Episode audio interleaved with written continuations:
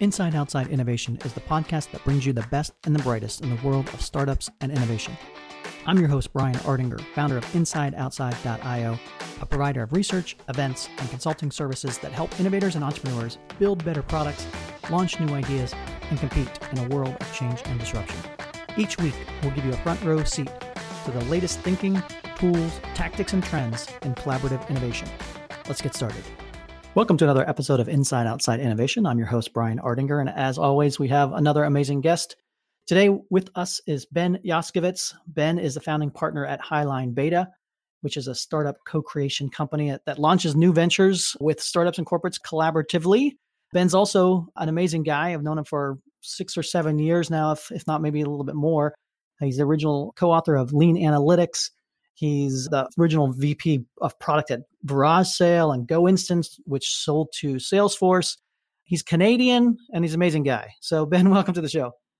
Thank you. Thank you for saying I'm Canadian. I appreciate that. Very uh, excited to have you on the show. We've uh, been in contact in this lean startup space for a long time, and you've been one of the godfathers of a lot of the stuff that we've seen. And You've iterated and changed and moved throughout the years. And right now, you're focused on Highline Beta, which I wanted to talk about because our audience is always looking for new models in this corporate innovation space. So, why don't we start with a little bit about your background and history to get folks up to speed on how you got involved in this innovation space? Everything starts around 1996. Started my first company in the tech space. I was still in university at the time. I went to McGill in Montreal and that's when I got into tech and that's when I got into entrepreneurship. So that dates me. That's a long time ago. uh, and since then, I've founded a number of different companies. I've run product at a couple of different companies. GoInstant was a B2B technology company. VarageSale was a B2C consumer marketplace company.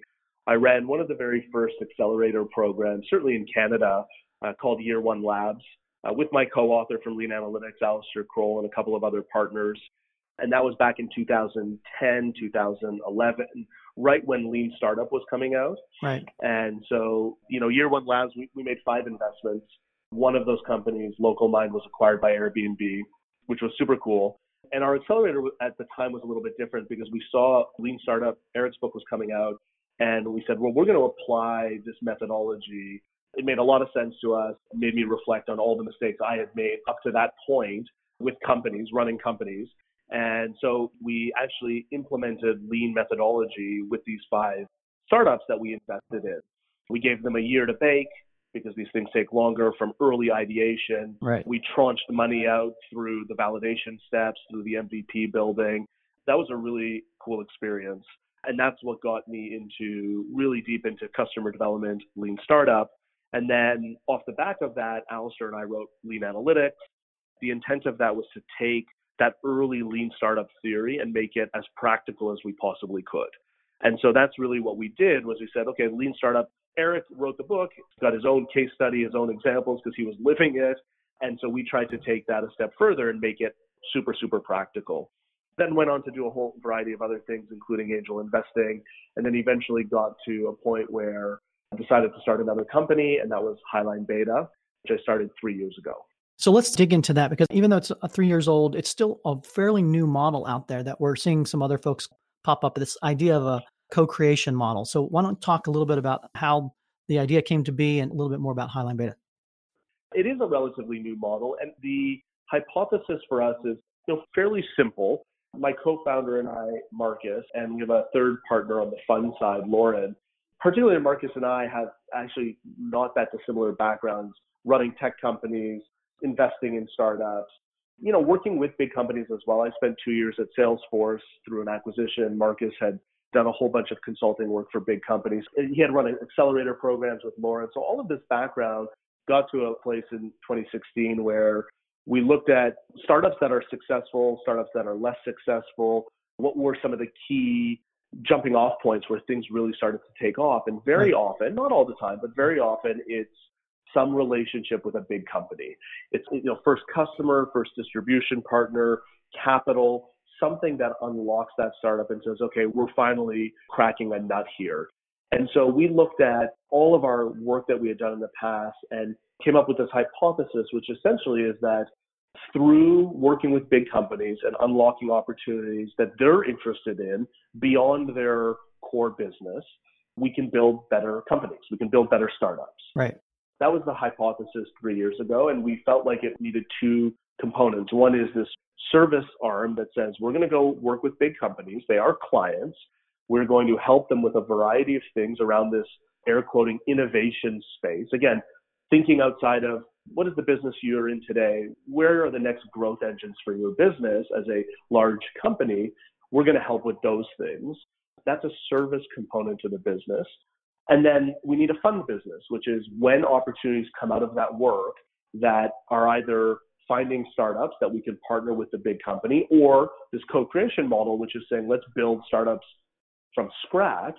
Then we need a fund right. to invest in those things so that we're both de-risking our investments through the work we do with corporate clients, but also doubling down and sharing the risk, if you will. We can work with a big company, help them out. That's sort of the service side of the business. But then when opportunities come out of that that are investable, Highline Beta is putting its money you know, basically where its mouth is.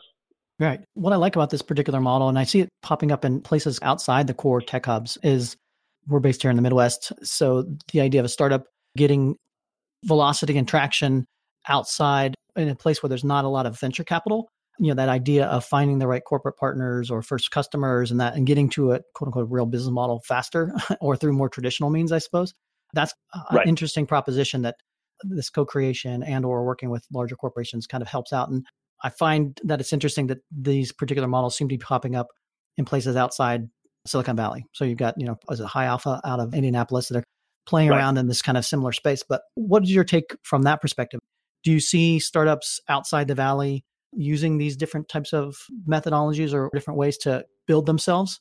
And is that a function of location or capital? Yeah. Or? On the corporate side, it's about ambition. I would suggest that it's big companies that realize that whatever their business model is today is unlikely to survive the test right. of time and we're talking you know many many years and so i think most big companies recognize that some action it faster than others some don't so i think one of it is that you know, there are big companies, and again, even big is not, it doesn't have to be the biggest companies in the world, just the ones that are the most ambitious that think, how do we come up with the next thing that's going to keep us growing for the next 10, 20, 30, 40, 50 years? So I think that that's one part of it. And then the other part is from a startup perspective, I think, you know, when you're not in the valley, when you're not in one of those markets, you do think much more practically about your business model, much more literally about the problems you're trying to solve, and so, in my experience, a little bit more open to collaborating with other people, whether it's big companies or companies like Highline Beta, which is this venture studio style model that's emerging. The way I think about venture studios or startup studios, there's different terms for it. What I like about our model is that we don't assume we have all the good ideas. Right. So we don't sit in a room and say, well, we're all had successes, we've learned a lot, we'll come up with a great idea, we'll go build it, and then we'll spin it out. Some companies do that, and that's well and good. We like to go find problems that actually matter to big companies or really to big companies' customers.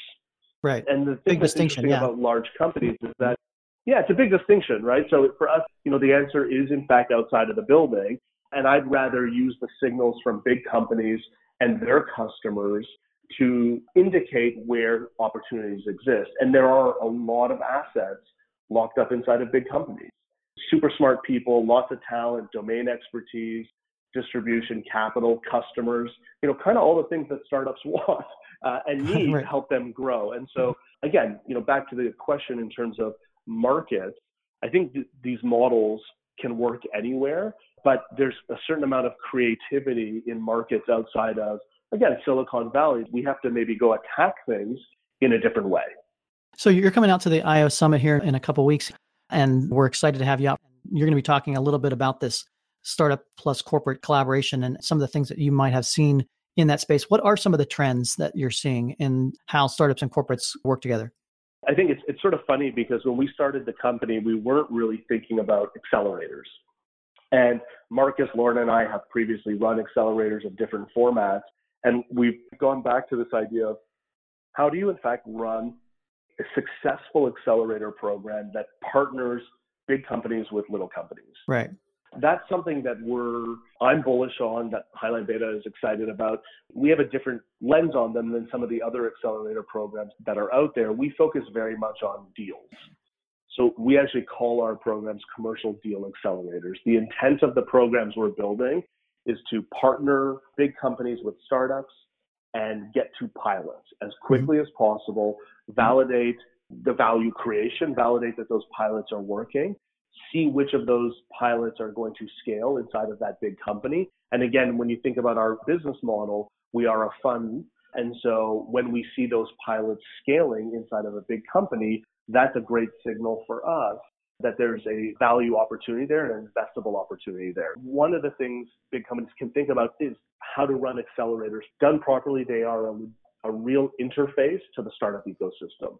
And we're running a number of accelerator programs now with big companies, and they've been really, really successful. It's just changing the way you think about an accelerator, focus more on these commercial agreements as opposed to, you know, maybe fundraising or some of the other elements that you typically see in accelerator programs. There's some controversy, you know, here from some VC firms like don't go talk to corporate venture or don't talk to it too early. You see a lot of folks saying startups be careful when you talk to uh, corporates and that. I'm not sure if it's slightly changing because more and more folks are understanding and dabbling in this particular space. But what are your thoughts or suggestions for startups to how to navigate early stage working with a corporate to make sure that they're not spinning their wheels or going off wrong direction or, or hindering the growth of the company by picking a partner too early?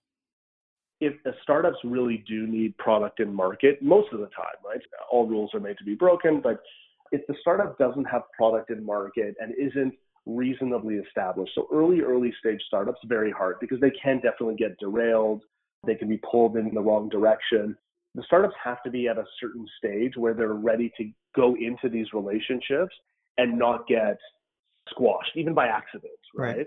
And then I think accelerators, again, structured properly, can provide the right interface with the right deal terms, the right expectations on all sides in order to get to a go, no go decision quickly. So if, if a startup joins a program, an accelerator starts working with a corporate partner, and within three to six months we haven't gotten anywhere, if not less, then let's go our separate ways and not mm-hmm. beat ourselves up about it.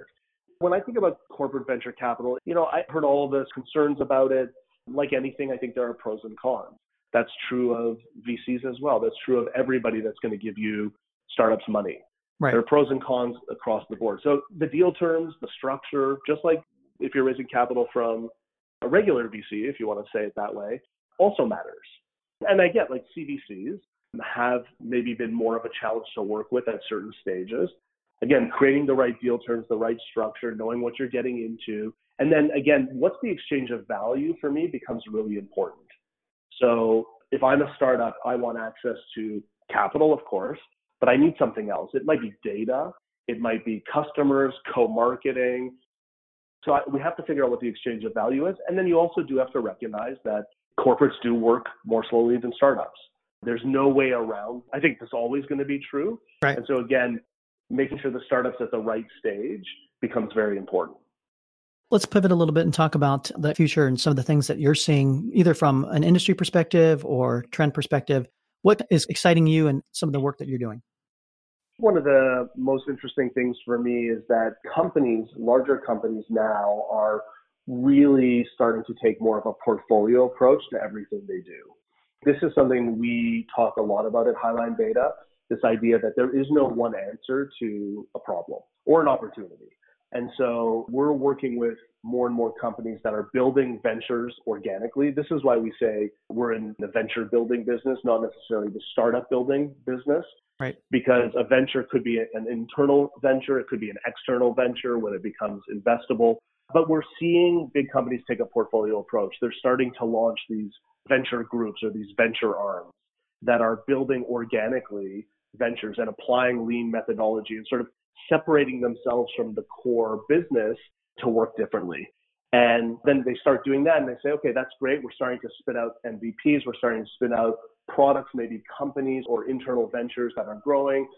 But scaling that's very hard. You start to think about all the, the resources, the people you need. Then they say, well, what are the inorganic options that I can use? And then those can be an accelerator program for you know partnering with existing startups, investing in startups, Or again, you know, one of the Highline Beta's models is co-creation. So we're starting to see big companies realize I need to take a lot of kicks at the can. I got to take this portfolio approach, just like a yep. VC does when they make a portfolio of investments. And I know not all of them are going to win, but if I can do some organic and some inorganic, it gives me this nice balance to really go out and ultimately solve problems for our end customers and consumers and create value, which is what we're trying to do.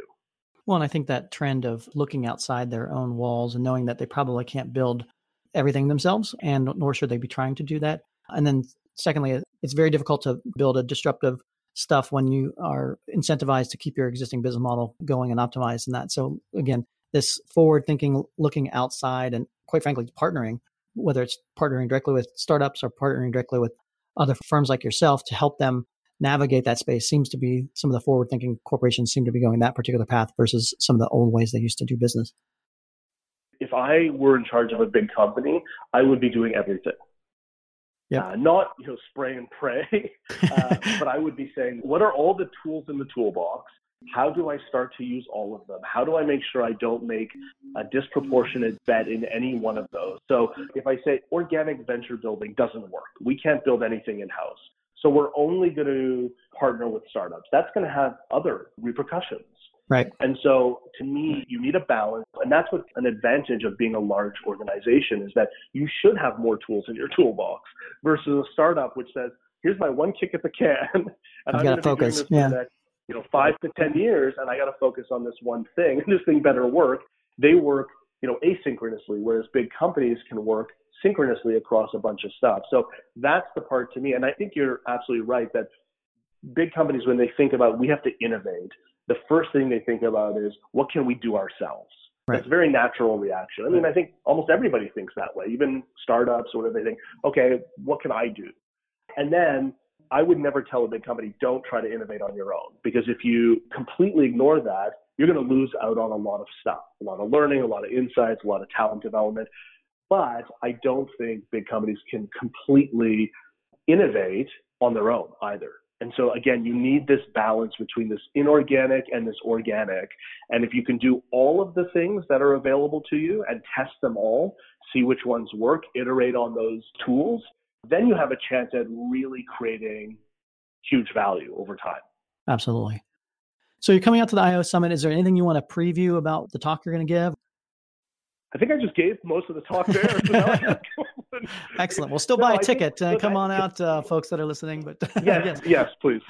Yeah, what I'm going to try to do is go through in a little bit more structure how we're thinking about these ideas of big companies innovating organically in a new way, but also doing stuff inorganically, trying to show some case studies and examples of stuff that we've been involved in and we've seen others be involved in that it's early days, but it's working and I'm excited about. So if we can show people examples and say, look, this is actually something you can do or you can do or anybody can do if you just start to build up the foundation and get at it. So that's what I'm hoping to really talk about is this new concept of this venture arm within a large organization designed to build stuff organically, but also look to the outside world and share a few case studies and examples, and some do's and don'ts or watch outs of things that you have to really think about, particularly on the corporate side. If we think about, okay, well, how do I streamline things like legal? How do I streamline things like vendor management?